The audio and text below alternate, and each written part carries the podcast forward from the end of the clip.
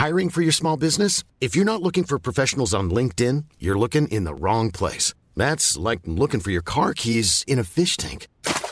LinkedIn helps you hire professionals you can't find anywhere else, even those who aren't actively searching for a new job but might be open to the perfect role. In a given month, over 70% of LinkedIn users don't even visit other leading job sites. So start looking in the right place. With LinkedIn, you can hire professionals like a professional. Post your free job on linkedin.com slash people today.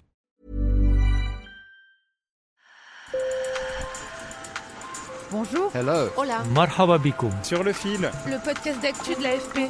des nouvelles choisies pour vous sur notre fil info.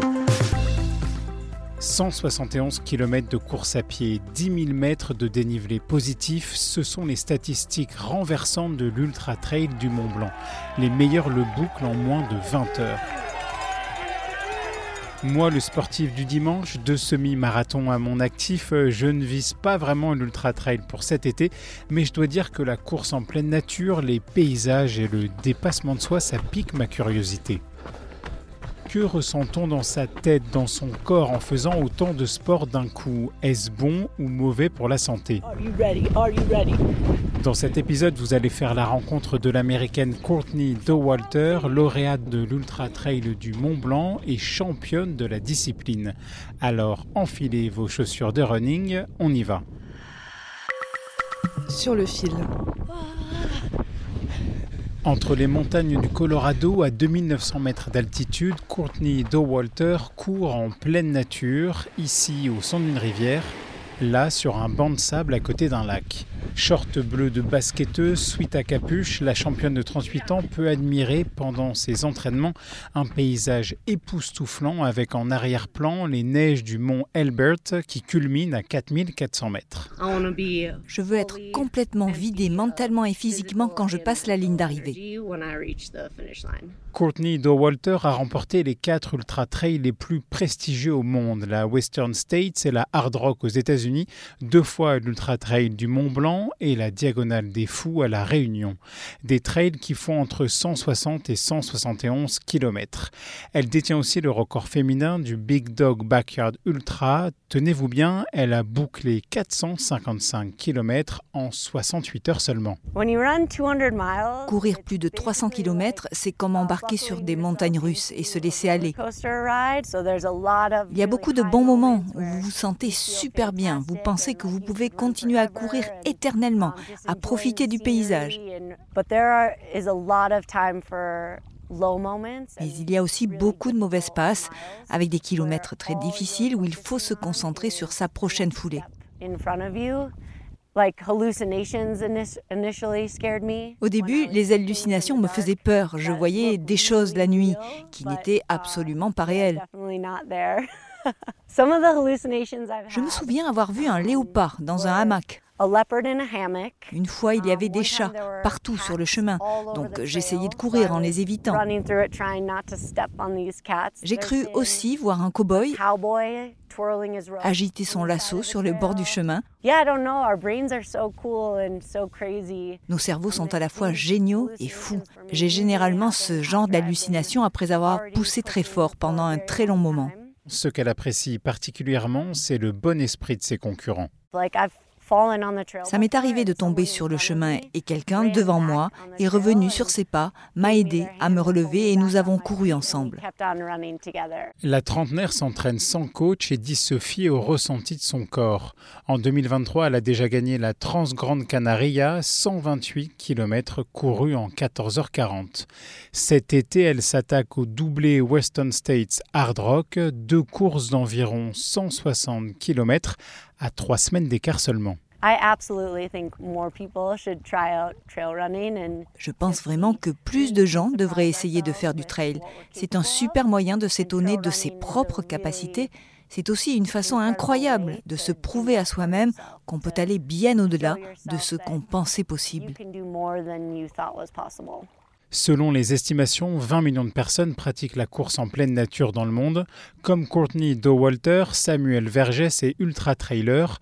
Il est aussi physiologiste, donc il étudie le corps humain. Ce scientifique dirige un laboratoire de l'INSERM à l'université Grenoble-Alpes qui mène des recherches sur le sujet. C'est vrai que le modèle, on appelle ça le modèle de l'ultra-endurance, c'est-à-dire les épreuves de très longue distance chez l'être humain, c'est une occasion de voir des capacités d'adaptation de l'être humain assez exceptionnelles, que ce soit au niveau musculaire, cardio-respiratoire et aussi au niveau du cerveau à l'effort on a mieux compris à travers ce modèle de l'ultra-endurance que le cerveau à l'effort lui aussi fatigue et que peut-être que ceux qui arrivent à retarder cette fatigue du cerveau à l'effort d'ultra-endurance sont aussi peut-être les meilleurs.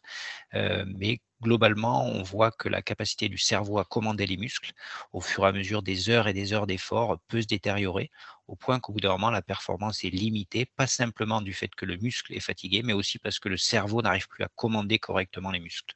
C'est ce que l'on appelle donc la fatigue centrale. J'ai demandé à Samuel Vergès si l'ultra trail était mauvais pour la santé.